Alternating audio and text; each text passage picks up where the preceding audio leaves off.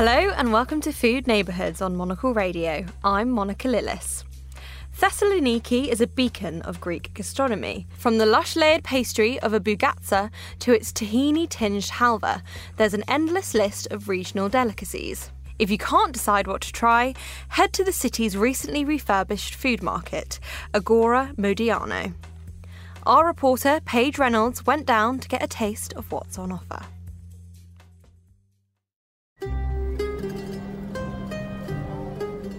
A quick stroll around Thessaloniki and its gastronomic reputation precedes it. As the city awakes, wafting through the streets is the sweet smell of Byzantine bougatsa, a layered filo pastry stuffed with semolina custard or with feta cheese that arrived in the city after the Greek-Turkish War of the nineteen twenties. Refugees from Asia Minor brought soutsukaki smerneka, oblong-shaped meatballs stuffed with garlic and cumin in a thick tomato sauce that will be available at most tavernas if you're looking for a hearty lunch.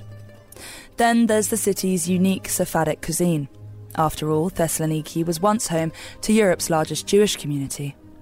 The list goes on, but today, one recently refurbished marble-floored food hall is adding yet another layer to the city's long-standing status as a foodie destination. Welcome to Agora Modiano.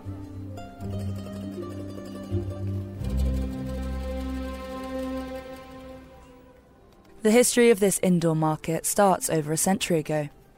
In nineteen seventeen, a devastating fire destroyed most of Thessaloniki, leaving room for a total redesign of its downtown area. That's when pioneering architect and engineer Eli Modiano drew up plans for a new covered market based on European-style food halls such as London's Covent Garden.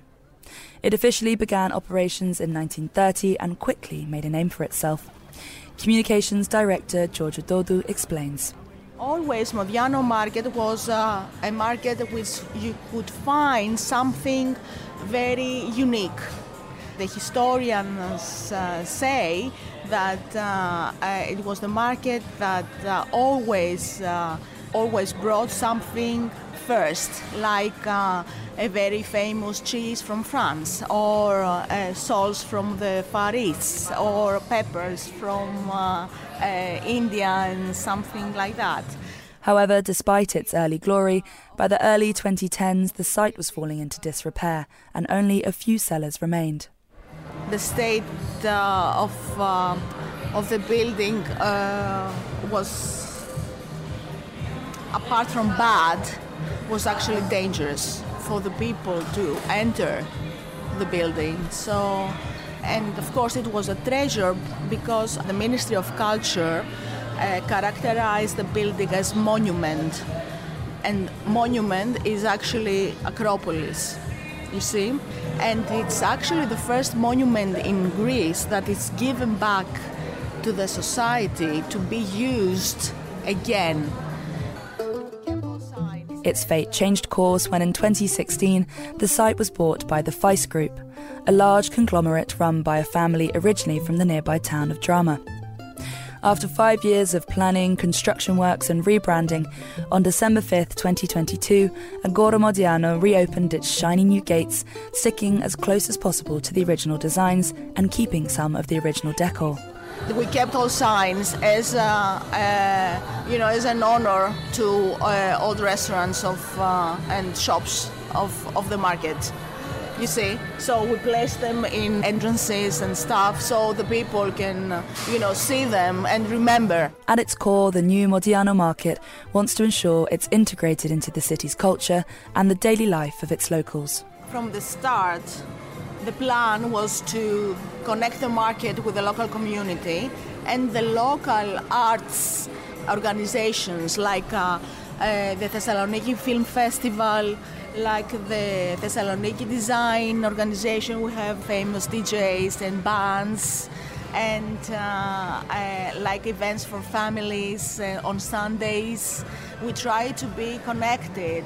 We want to be part of the city and we want to be part, you know, of uh, the family's walk.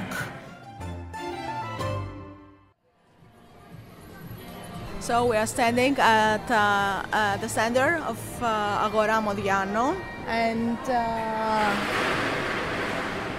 oh, And uh, yes, we are standing at the center of the action. The stores are starting, you know, its operations. And uh, let's say it's Monday and uh, action starts now. As we reach the end of one of the market's three main arteries, a butcher's with an intriguing past comes into view.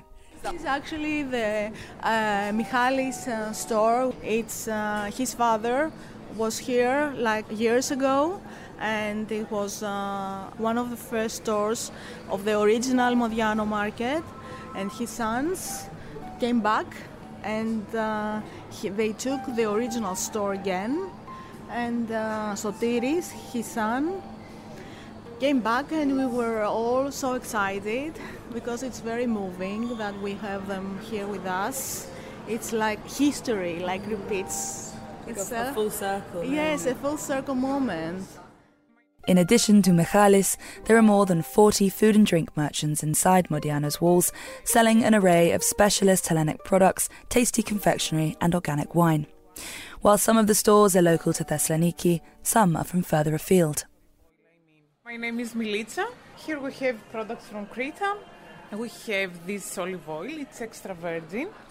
It's very low acidity, zero point one until zero point three, and it's cold extraction. You can fry also with this olive oil, I mean. It's from these olives, uh, these small green olives, Coroneiki. If you want, you can taste also our olive oil to see about the taste. The fresh one, it's a little bitter and a little spicy in the taste, and the older one, it's softer in the taste. Also, we made the olive paste, which is delicious. It has inside uh, olives, olive oil, a little salt and oregano. We have uh, carob syrup, it's also from Crete and it's organic. It's uh, sweet but without sugar. I use it in my green salad, I cook my chicken and my salmon also. It's delicious. And what is, um, what is a carob? This is the carob. Milica points to the illustration of a long dark brown pod on the front of the bottle. The beans inside are ground down and a thick, dark, sweet liquid is extracted. Originating in Syria, the carob tree can now be found across countries in the Middle East and Mediterranean, and its sweet syrup was often used as an alternative to sugar in hard times. My grandfather, when he was younger, when he was a child, he ate the, uh, this, uh, the carob, like uh, sweet, like chocolate, because uh, uh, they haven't the chocolate. Speaking of sweet treats, in the centre of the downstairs market, a black-fronted store stocked with one of Greece's best-known puddings catches my eye. Well, the shop is called Wild Souls, and uh, all the products here are one hundred percent natural and Greek. Uh, we try to make them as uh, wild as possible, as more natural as it can be. Here you can see halva, which is made from honey without sugar. And we also have uh, different flavors with nuts and with uh, peanut butter, with hazelnut butter instead of tahini. We also have spreads uh, and honey. Amazing. And um, what's your favourite product in here? Uh, my favorite product, and most of us here, uh, is the halva with hazelnut butter and hazelnuts. Um, and what is a halva, if someone doesn't know? Halva is a traditional sweet uh, that we make here in Greece. It's made from sesame originally and uh, honey, but we have this in a um, more unconventional uh, way with hazelnut butter. I think that you should try it. And now we go upstairs to the food deck, from which you can enjoy your spoils, take a drink from the bar if the time is right, watch crowds milling below, or simply enjoy Agora Modiano's light-flooded premises. And those are the... so we can see that yellow glass, those are the original yes, windows. Yes, the, the, the stained glass there. These are the original stained glasses from uh, one hundred years ago. We preserve them, as you can see. They are in... Uh, perfect condition. The light in this uh, area here is quite perfect, and uh, people enjoy them very, very, very much.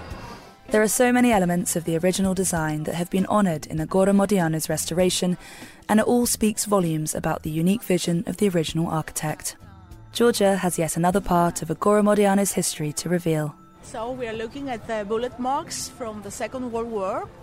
Uh, we are at the entrance of uh, Vasileos Irakleou Street, and uh, we see the bullets here. We kept them, of course, as a remembrance of uh, these dark times, actually. We remember the past, we respect the past, and without the past we cannot have the future. And with those two combinations we move on, and uh, that's that.